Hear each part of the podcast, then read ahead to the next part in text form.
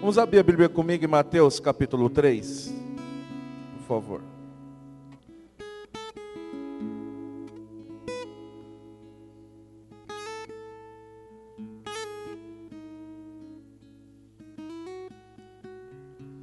Mateus capítulo 3. Repete comigo, Senhor Jesus. Eu preciso ouvir a tua voz. Fala comigo. Me trata, me cura, me transforma, me renova, me faz uma nova pessoa. No nome de Jesus. Vira para a pessoa que está do seu lado e fala para ela: Você vai ser outra pessoa a partir de hoje. Vira para ela e fala: Você já está sendo outra pessoa. Mesmo que ainda ela não esteja, fala para ela: Você já está sendo outra pessoa. Em nome de Jesus. Versículo 13, Mateus capítulo 3, diz assim: Então, perdão, não é 13, tá bom? É, versículo 7.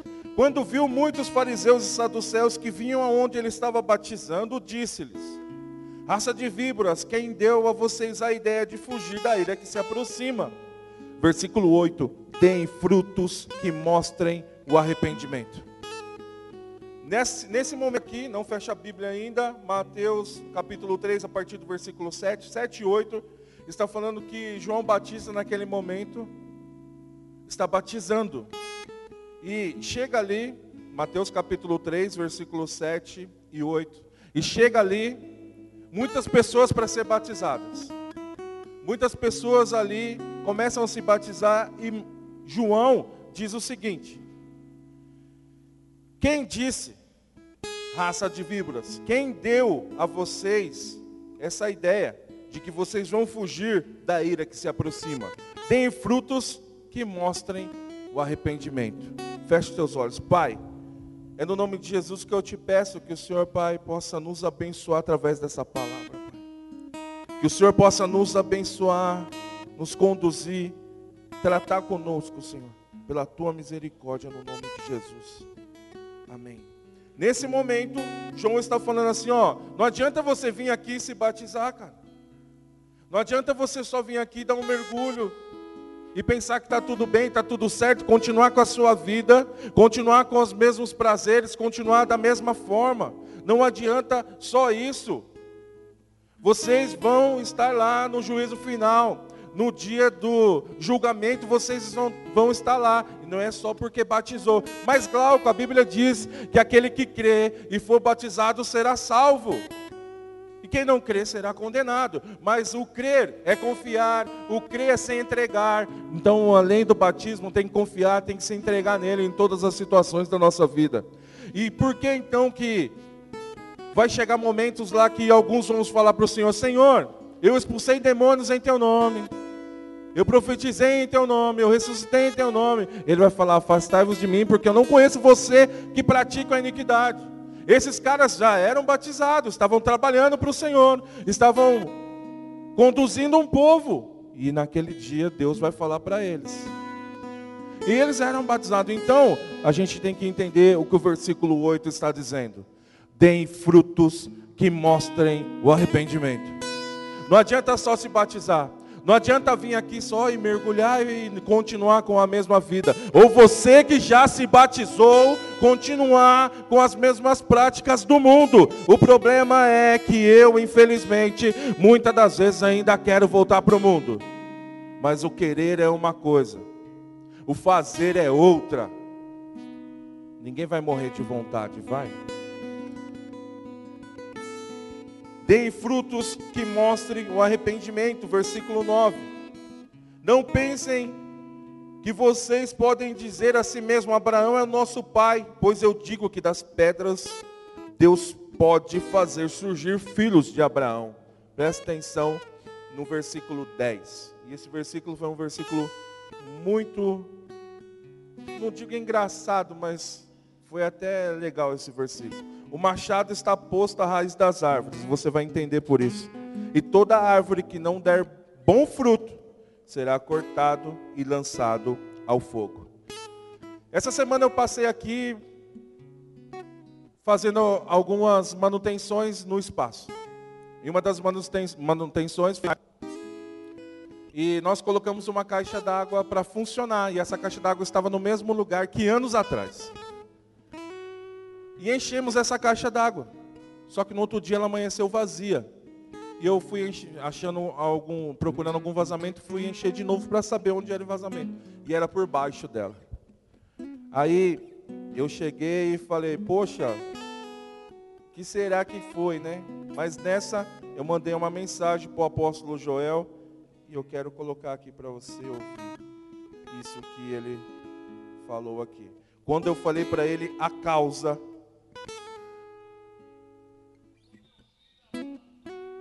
Esse aqui. Isso, é essa mesmo. Aí eu fui procurar saber o que era. Eu não, os meninos também foram procurar saber o que era. Tem uma árvore ao lado, do lado de fora das paredes onde está a caixa. E a raiz dessa árvore cresceu nesses anos. E ela sobressaiu da terra. Aí quando encheu, saiu por debaixo da caixa d'água. Aí quando encheu, deu ali, forçou por causa da raiz e rachou embaixo. Aí ele. Meu filho amado, caçador de vazamento de água, você não é fraco não, hein? É, essa raiz dá uma mensagem, hein? Essa raiz dá uma mensagem. Eu lembrei desse texto porque exatamente nós tínhamos que falar sobre o batismo. E presta atenção no que isso está dizendo, no que esse versículo está dizendo. O machado está posto à raiz, e a árvore que não der bom fruto, não é a árvore que der fruto, não é só a árvore que der fruto, é bom fruto. A árvore que não der bom fruto será cortada e lançada ao fogo. Aí eu entendo que existe dois tipos de fogo: o fogo do juízo e o fogo da purificação. Nesse caso aqui, do versículo 11, é o fogo, do versículo 10, é o fogo do juízo. Será cortado e lançado ao fogo. E esse fogo é o próprio inferno. Toda árvore João está dizendo, não adianta, ou você que já se batizou, se continuar com as mesmas práticas, sendo a mesma pessoa, tendo a, mesmo, o mesmo, a mesma falta de caráter que você tinha, está dizendo que vai ser cortado e lançado ao fogo. Então não basta somente se batizar, não basta somente dar fruto, tem que dar bom fruto. O machado está posto à raiz das árvores. E quem não der bom fruto é cortado e lançado ao fogo.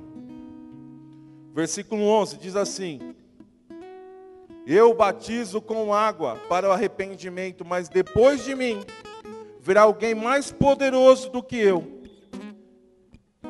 Tanto que não sou nem digno de lavar as suas sandálias. Ele o batizará com Espírito Santo e com fogo. Versículo 12: Ele traz a pá em sua mão e limpará a sua eira, juntando o seu trigo no celeiro, mas queimará a palha com o fogo que nunca se apaga. Entenda que agora, nesse momento, ele está falando do Espírito Santo e fogo. E nesse momento aqui a Bíblia está querendo dizer que esse tipo de fogo, além do Espírito Santo que ele nos dá, é o fogo que nos traz a santificação. Ele nos santifica. Lembra lá de Isaías? Isaías capítulo 6 diz assim, não precisa nem abrir. Eu gritei, ai de mim, estou perdido, pois sou um homem de lábios impuros e vivo no meio de um povo de impuros lábios. E os meus olhos viram o rei o Senhor dos Exércitos. Então o serafim voou até mim, trazendo uma brasa viva, que tirada do altar como uma tenaz. Com ela tocou a minha boca e disse: Veja, isto te tocou, e os seus lábios, isso tocou os seus lábios, e por isso a sua culpa foi renovida e o seu pecado foi perdoado. Agora presta atenção o que está acontecendo nesse tipo de fogo é o tipo de fogo que Isaías já estava já profetizando. Ele vai ter um fogo, porque Isaías é um livro messiânico, é como o pastor Alex disse hoje, eu nunca tinha ouvido isso, mas como o Alex disse hoje, o livro de Isaías parece até que é um evangelho da, da vida de Jesus, porque só fala de Jesus. E está dizendo aqui que ele vai batizar com o Espírito Santo e com fogo. E esse fogo vai nos purificar. Olha só o que está acontecendo naquele momento ali com Isaías. Ele viu o Senhor, ai de mim. Mas voou um anjo, um serafim, trouxe uma brasa viva que tirou do altar. Ou seja, o altar do Senhor é fogo. No altar do Senhor tem fogo. E aonde é que esse fogo precisa tocar, essa brasa precisa tocar na sua vida? Talvez é como Isaías na sua boca. Talvez é nos seus olhos você precisa enxergar melhor, nos ouvidos, na sua vida sentimental, na sua vida espiritual, na sua vida conjugal, aonde essa brasa precisa tocar, cara. Isso é só você que sabe. Eu não sei essa brasa precisa tocar você. E esse Jesus, além do Espírito Santo, ele traz essa purificação, cara, essa santificação. Agora abra comigo no livro de Levíticos, capítulo 6, por favor. Abra aí. Levíticos, capítulo 6, por favor.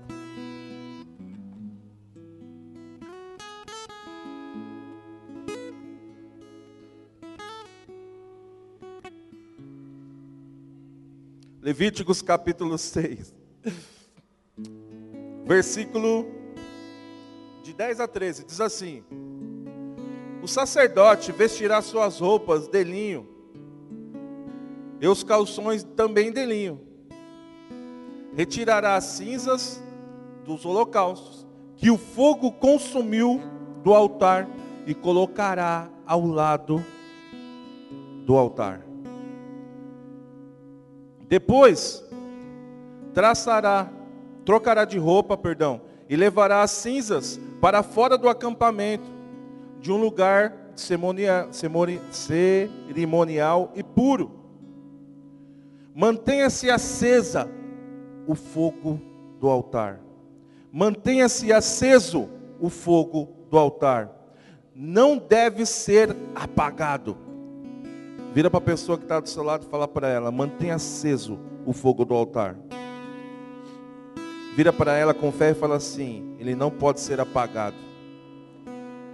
Toda manhã o sacerdote acrescentará lenha. Quando? Toda manhã o sacerdote acrescentará lenha. Arrumará o holocausto sobre o fogo e queimará sobre ele as gorduras e ofertas de comunhão. E diz assim o versículo 13: Mantenha-se o fogo continuamente aceso no altar, ele não deve ser apagado. Aqui o que está acontecendo é que Deus deu essas direções para aquele altar naquela época, mas hoje não precisamos mais fazer aqueles sacrifícios que faziam os animais. Hoje existe um altar você sabe quem é esse altar. Sabe essa pessoa que está do seu lado? Olha para ela, ela é esse altar. Só que lembra ela de novo: o fogo não pode se apagar do altar. Presta atenção, queridos. Por favor, presta muita atenção nisso. O fogo não pode se apagar desse altar. Presta atenção, você que está em casa também. O fogo não pode se apagar do altar que é você. E a Bíblia está dizendo que todas as manhãs colocava lenha. E é muito simples entender isso. É muito simples. Eu vou pedir para minha irmã é, Sandra responder para mim, Sandra, por favor. O que é colocar lenha todas as manhãs no altar que é eu e você hoje? Oh. Fala mais alto orar pelas manhãs, buscar a Deus pelas manhãs, se entregar a Ele pelas manhãs. O altar de Deus precisa ser abastecido pela manhã. O altar de Deus precisa ser aquecido logo de manhã. A Bíblia está dizendo que ele colocava lenha no altar pela manhã.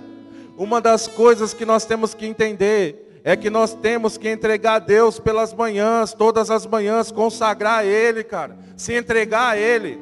As coisas acontecem durante o nosso dia a dia, não significa que se você entregar você não vai ter guerra, mas significa que se você se entregar para Ele, na hora que as guerras vierem, você sabe lidar com ela. Agora o problema é que eu já acordo, já e já começa a fazer as coisas paralelas, e na hora que a guerra vem, o altar não está pegando fogo, o altar não está aquecido, você não está cheio do Espírito Santo, que é o fogo. Como é que vai resolver os B.O.? Como é que vai resolver esses problemas? Não vai resolver, cara. Vai tentar ali resolver da sua forma, do seu problema. Um pouquinho mais para frente só.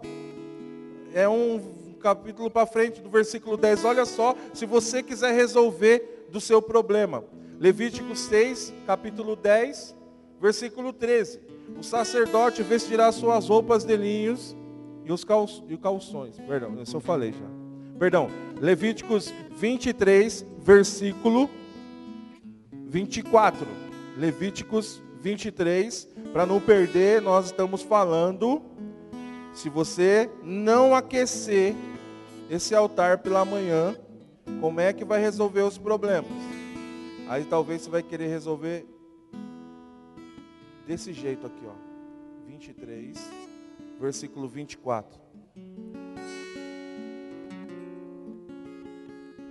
Digo também aos israelitas.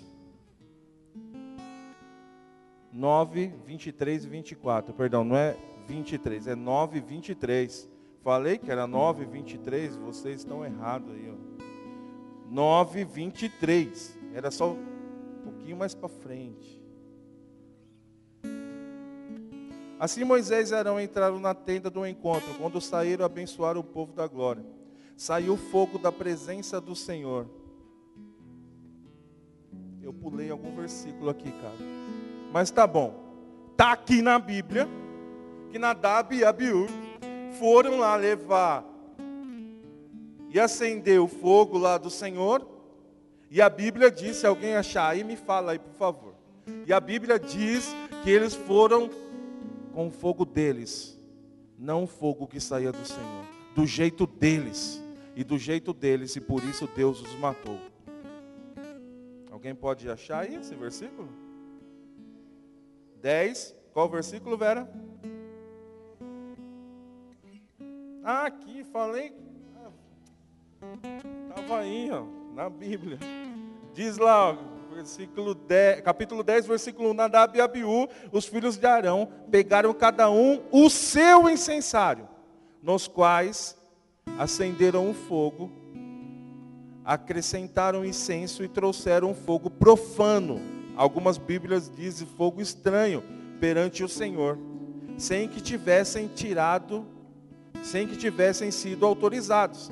Então saiu um fogo da presença do Senhor e os consumiu, e eles morreram perante o Senhor. Obrigado, tá vendo? Olha o que está acontecendo. Eles foram do jeito deles, da forma deles, do jeito que eles quiseram, e por isso morreram. Esse é o problema de eu querer fazer do meu jeito, do meu modo, as coisas que é para ser feita do jeito do certo, com a direção certa do Senhor, orando, buscando, se entregando e confiando no Senhor. Esse é o problema. Se eu quiser fazer do meu jeito, da minha hora, não vai dar certo. Então vira para a pessoa que está do seu lado e fala para ela: para de fazer do seu jeito. A Bíblia diz que saiu fogo do Senhor, cara. Saiu fogo do Senhor.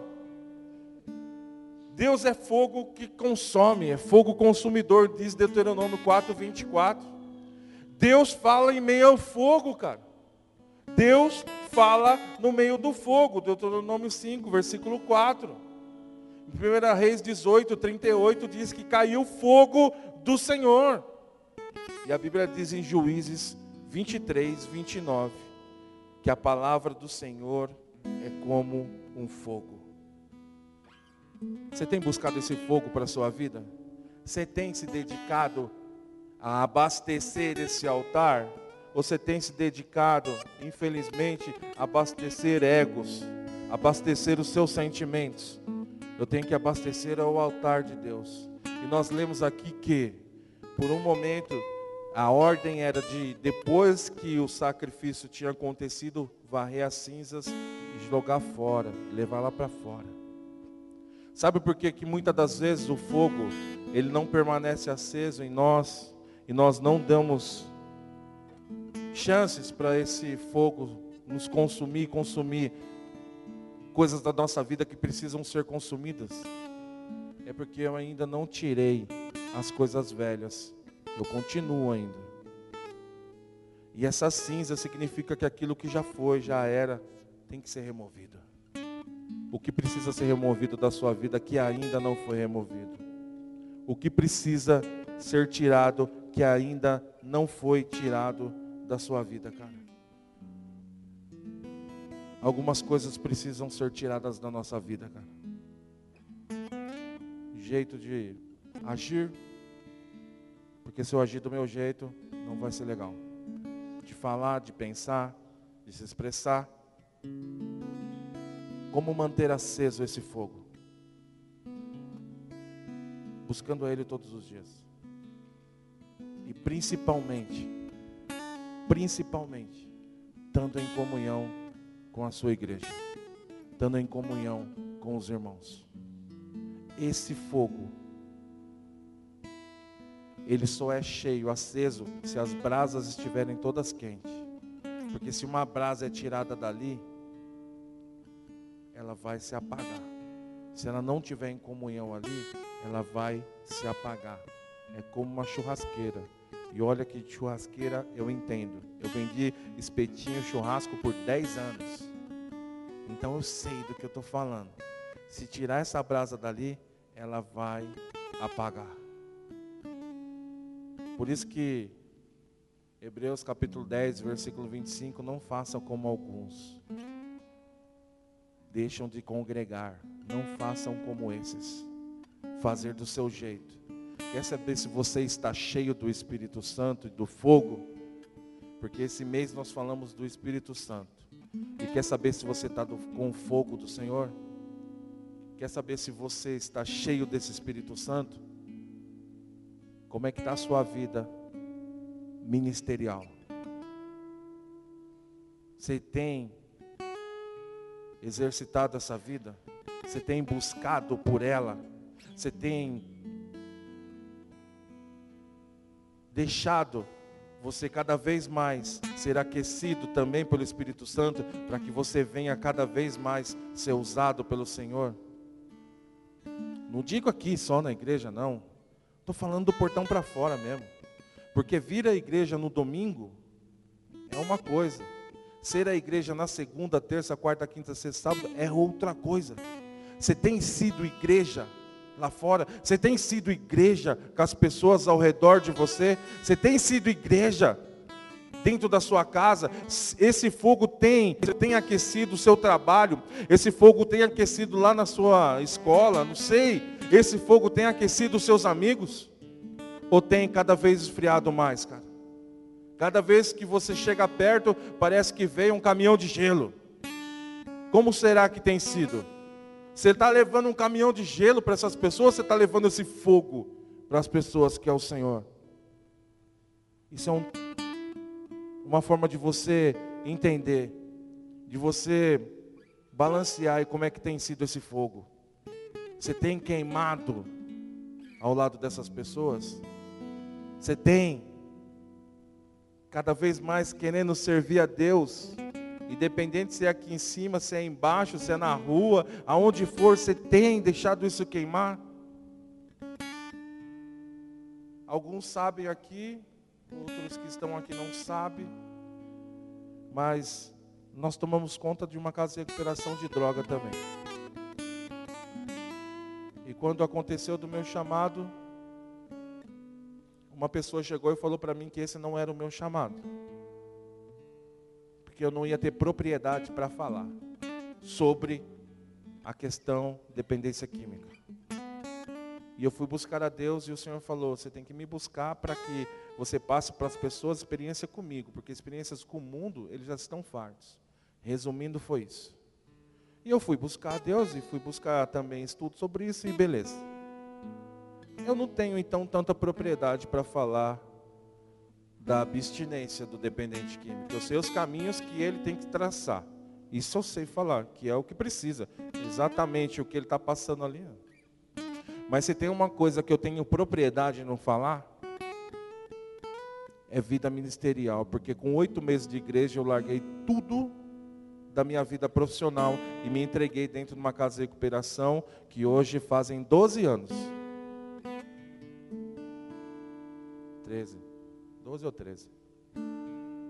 Então eu tenho propriedade de não falar, de se entregar e confiar naquilo que Deus mandou você fazer. Eu tenho propriedade de falar que a vida ministerial, ela não é fácil não, não, não é. Mas o prazer de servir a Deus, ele é muito maior que os seus desafios. Então vira para a pessoa que está do seu lado e fala para ela, a partir de hoje, você vai queimar pela vida ministerial. Você está sendo só esse crente para vir aqui sentar nesse banco? E não ser esse crente para queimar as pessoas ao redor? Desculpa, está errado. Você tem que ser as pessoas, você tem que ser o crente que vai queimar as pessoas que estão ao seu redor. No nome de Jesus, cara. Que você entenda isso. Que você pegue e deixe esse fogo transbordar através da sua vida. Lembra lá quando Deus falou no meio do fogo com Moisés? A sarça estava se queimando, mas não se consumia, e Deus falou lá e Moisés chegou até próximo ele. Então Deus viu que Moisés chegou próximo e falou com ele: Tira as sandálias dos seus pés, porque o lugar que você pisa é santo. Tira as coisas do mundo os pés ali, os pés não, mas as sandálias significavam as sujeiras do mundo. Vai ter que tirar essas coisas do mundo e dali Deus fala com ele. Quando nós tirarmos as sujeiras do mundo, as coisas que nós trazemos do mundo, Deus vai falar comigo e com você através do fogo. E isso vai queimar no nosso coração. E eu tenho certeza absoluta que se você deixar esse fogo te queimar também, as pessoas que estão ao seu lugar vão se queimar tanto que vai chegar uma vai chamar você até de chato. E glória a Deus por isso. Glória a Deus por ser chato para falar do Senhor. Glória a Deus. É melhor ser chato para falar do Senhor ou do que ser aqueles que entram na roda dos amigos ali e também tem as más conversações. Seja chato para falar do Senhor. Não tem problema não. Eu ouvi isso muitas das vezes. Você está muito chato, Glauco. Aí eu pensava, puxa, eu acho que eu estou mesmo. Mas só pensava também, continuava sendo chato. Tanto é que essas pessoas se converteram. Tem líderes de ministérios aí grandes, líder de diaconato da igreja, de igrejas grandes, que eu ouvi ele falar, você é muito chato. E hoje está lá, sendo mais chato que eu. E glória a Deus por isso.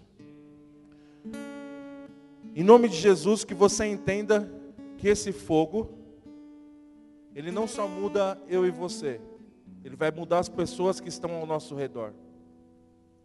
E frisando bem a questão de estar junto em comunhão. Isso é primordial para a nossa vida ministerial. Ele diz que aquele se isola, ele se faz de tolo. Muitas das vezes, quando nós não queremos ah, deixa quieto, eu vou ficar aqui na minha. E quantas as pessoas dentro da igreja não se isolam? Quantas pessoas dentro da igreja não. Não, quer saber? Eu vou lá mesmo, mas. Não, não, não, não. Não faça isso. Que isso caia por terra. E você entenda que é na união que o Senhor derrama as bênçãos da vida para sempre. A Bíblia diz que reino dividido não prospera. Então nós temos que estar unidos em nome de Jesus. Amém? Feche teus olhos.